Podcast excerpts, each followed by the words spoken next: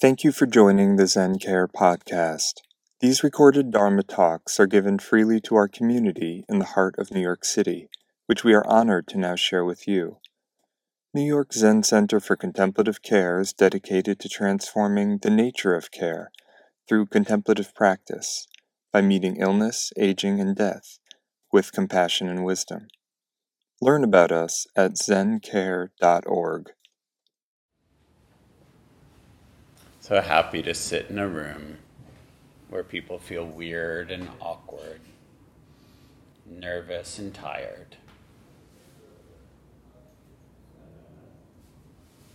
Where our neighbors are laughing. And George downstairs is playing his music.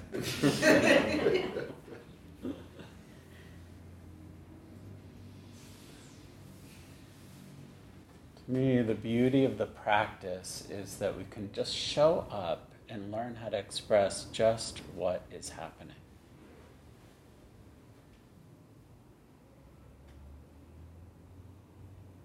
To me, very often people ask, well, what's required for this practice? Well, everything. Not living in a dream, but learning to slowly allow the veil to soften. And sometimes the veil just falls away. And how do we cultivate a life and a practice where we're not dilly dallying around our own practice, but really entering it? And allowing it to enter us.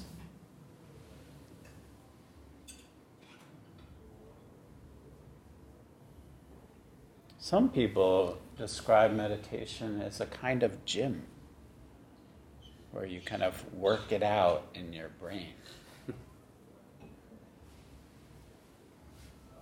and from a certain perspective, that's true.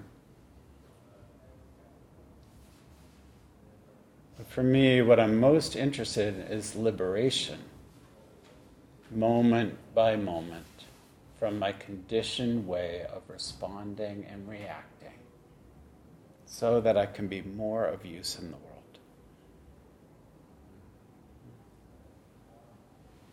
And as much as I love the gym, which I do, it is a very different thing.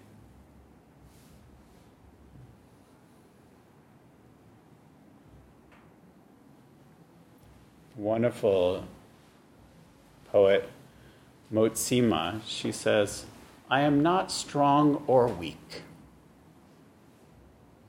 I am exactly whatever the situation requires. what would that be like? Just to be attuned and intimate with whatever is happening going beyond our top layer of preferences and opinions. How we feel about it, how we don't feel about it. And going into what is required. To me, the practice is in many ways not mysterious at all. And, of course, imbued with mystery what we need to do is so plain. and yet we wait and wait.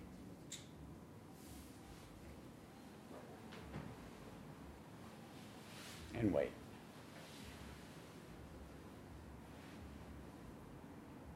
I'll go deep later. I'll go deep next week when we go on retreat.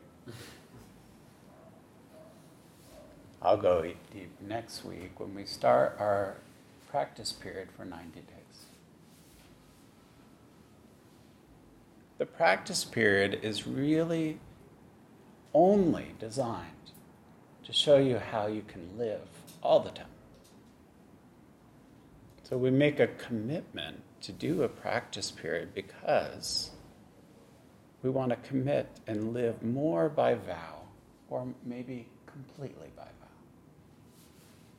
Instead of our usual opinions and preferences, learn how to show up.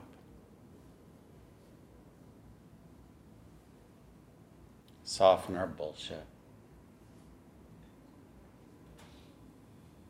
Unless you feel like that is actually nourishing you. I mean, if you really feel like your opinions and preferences are nourishing to you, you probably wouldn't be here.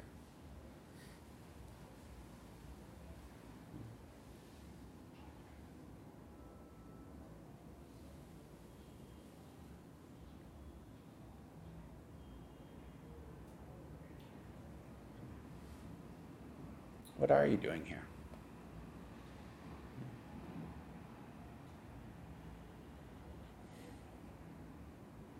Is this some idea?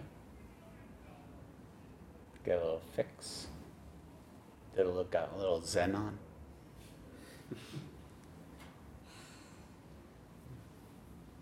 that might be okay.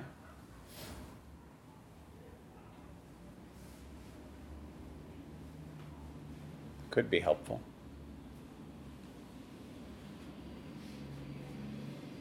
Are you present to who's speaking? Are you off in a dream? Rarely we are actually where we think we are.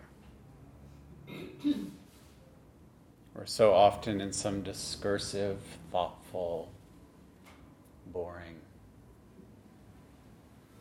habitual space. At least that's my experience. and what brought me to this practice and brought me to a commitment to the practice. Because I found for many years while I was practicing, I was really so into my preferences. Well, it's not really convenient to come tonight. I'd rather go see Sally or whoever. I constantly had some urgent knitting to do. a macrame owl to make.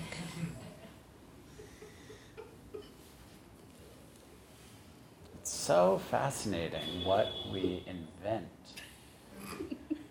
becomes so important as opposed to taking the medicine we need.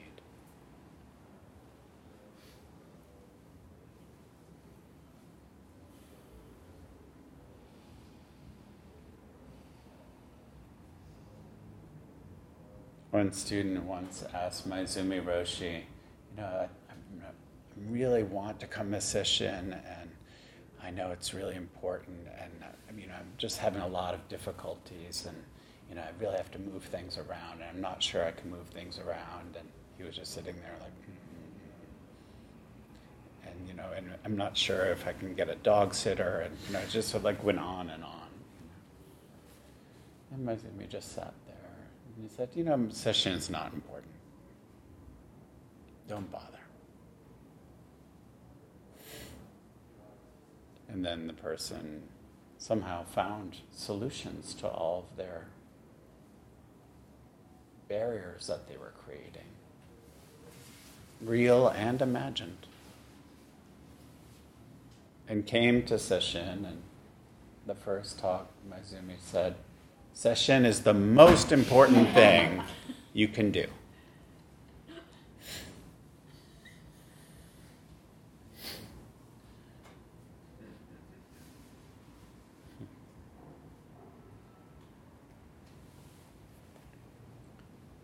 We don't take the medicine. Then we want our teacher to tell us what to do.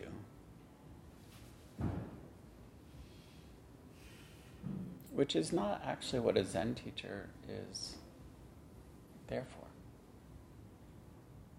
They're there to show up with you where you are. And it's really up to you what you do with that. They're not to please they're not there to please you, to affirm you. They're just there to be with you. Can be maddening because we play out all of our stuff. But the beauty of the practice is we get to just look at our stuff and just soften around it and realize wow, for at least 2,600 years, 88 generations, people have been working out their stuff and learning how to come to a place of quiet. How amazing is that? I tend to generally feel intense comfort knowing that there's been a long river of people willing to struggle.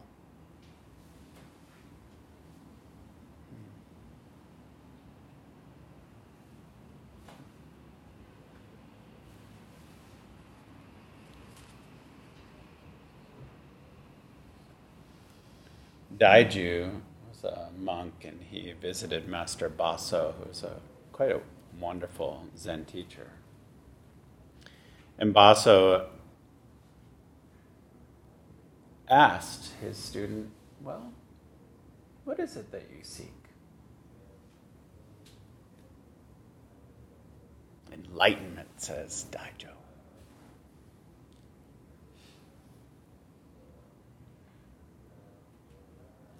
And the teacher said, You have your own treasure house. Why do you seek elsewhere?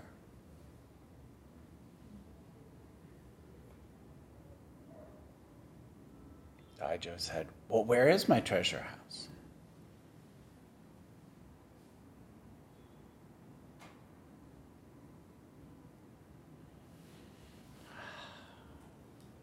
How like all of us Daiju is. Where is it? Not hearing what his teacher is saying.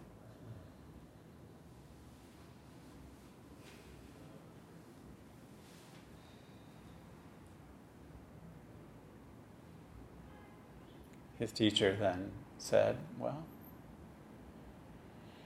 what you're asking is your treasure house.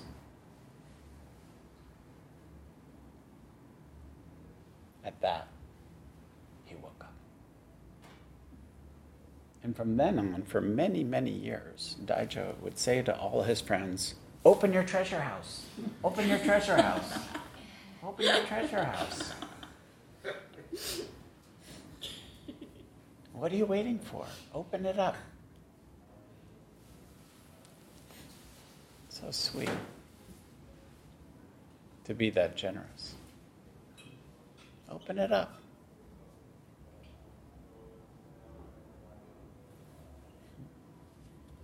And then he would say, and use your treasure.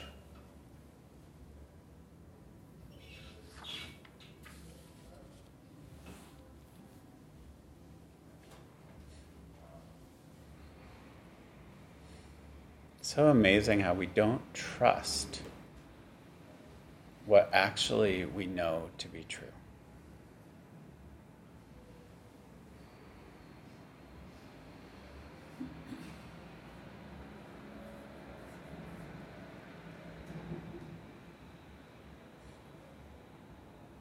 So, like, we don't really appreciate just like what we are,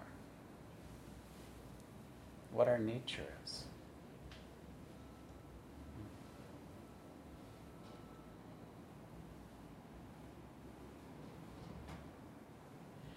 Another monk, Banzan, was walking through a market and he was met a butcher and overheard the butcher talking to one of his clients. And the client said, Give me the best piece of meat that you have. I have all the money I need. And the butcher just looked at him and said, Every piece of meat I have is the best meat that I have.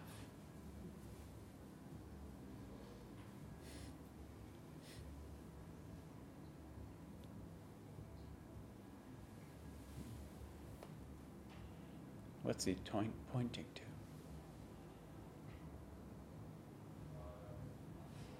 The gizzards are the best meat that he has. The bones, intestines, and heart, lungs, even. kidneys, liver. All are the best.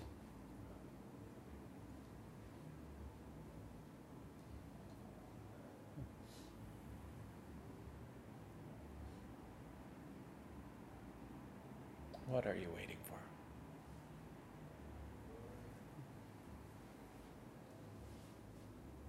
Open your treasure house and use your treasure.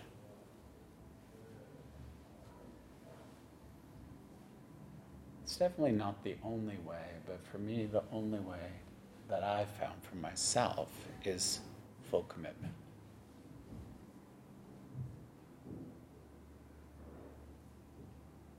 Or as I often think of it, as just get to the end of the hokey pokey and put your whole self in. I find it incredibly satisfying.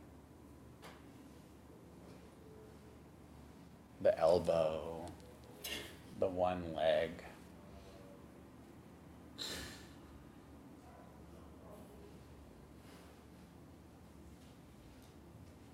It's definitely not my path.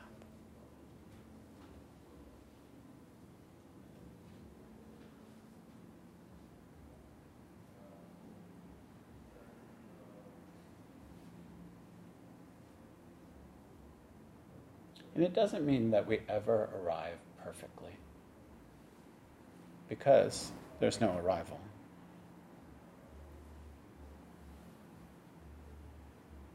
Bernie Tetsugen Glassman is a wonderful model of that. He was incredibly wise, incredibly visionary, and sometimes could be a total ass. Just like anybody. And so loving, so caring, and not perfect, and not even interested in perfection.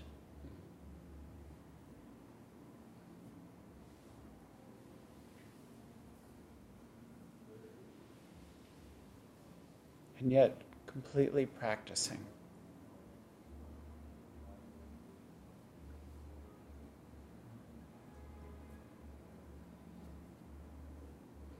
In his perfect, imperfect way.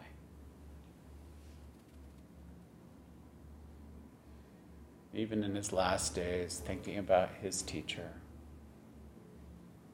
and his teacher's teachers and what he learned from them. He was devoted, really, to lineage.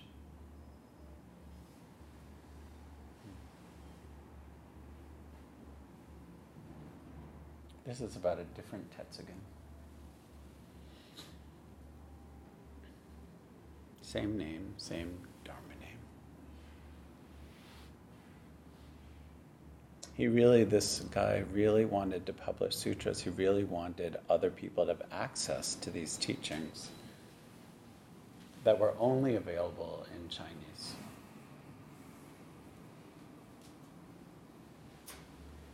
And the books had to be printed at that time with giant wooden blocks. And he wanted, he was just very clear that he wanted 7,000 copies. That was his idea. A tremendous undertaking, to say the least. He began traveling for about seven years, slowly collecting donations for this project. People gave him hundreds and hundreds of pieces of gold. And sometimes he just received a coin or some rice. All of it he received the same.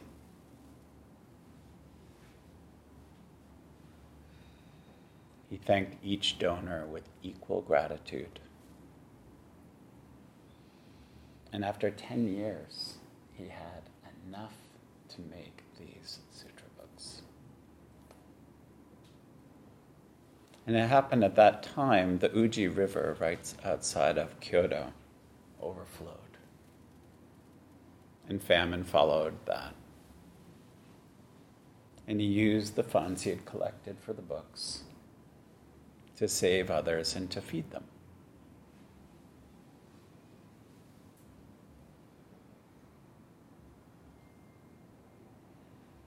Then he began again his collecting,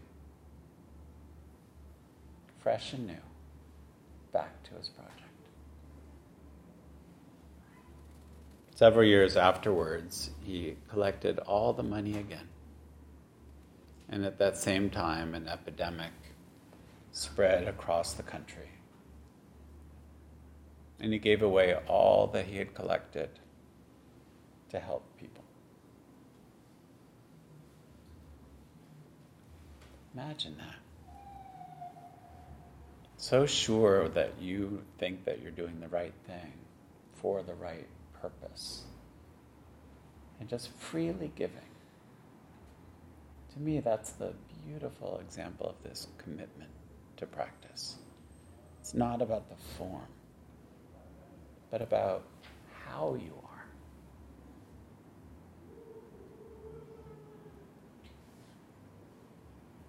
For the third time after the famine, he began collecting the work again as an old man. This time it took him 20 years to collect all the money because he was much slower.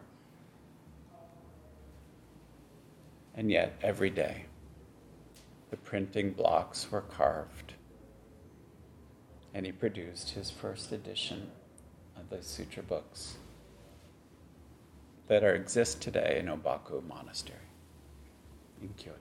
You can go see them. They're quite beautiful.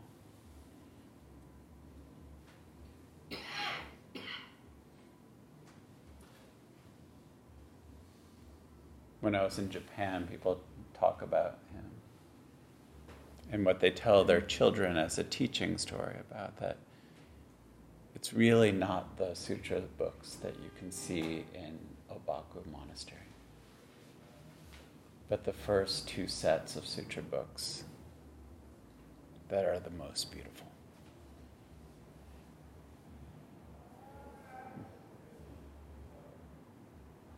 The invisible sets of sutra books that fed people,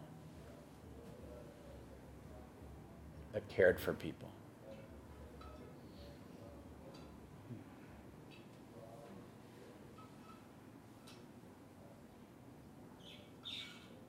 How will you practice?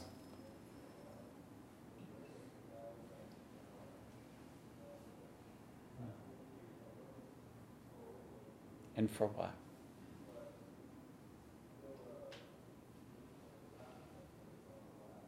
Rumi says, Today, like every other day, we wake up empty and frightened.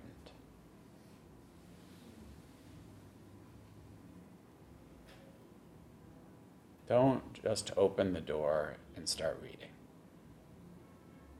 Don't believe the story.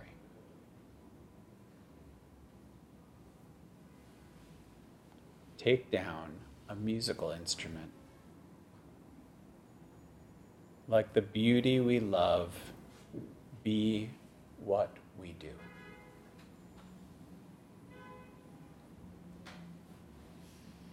There are hundreds of ways to kneel and kiss the ground. Thank you.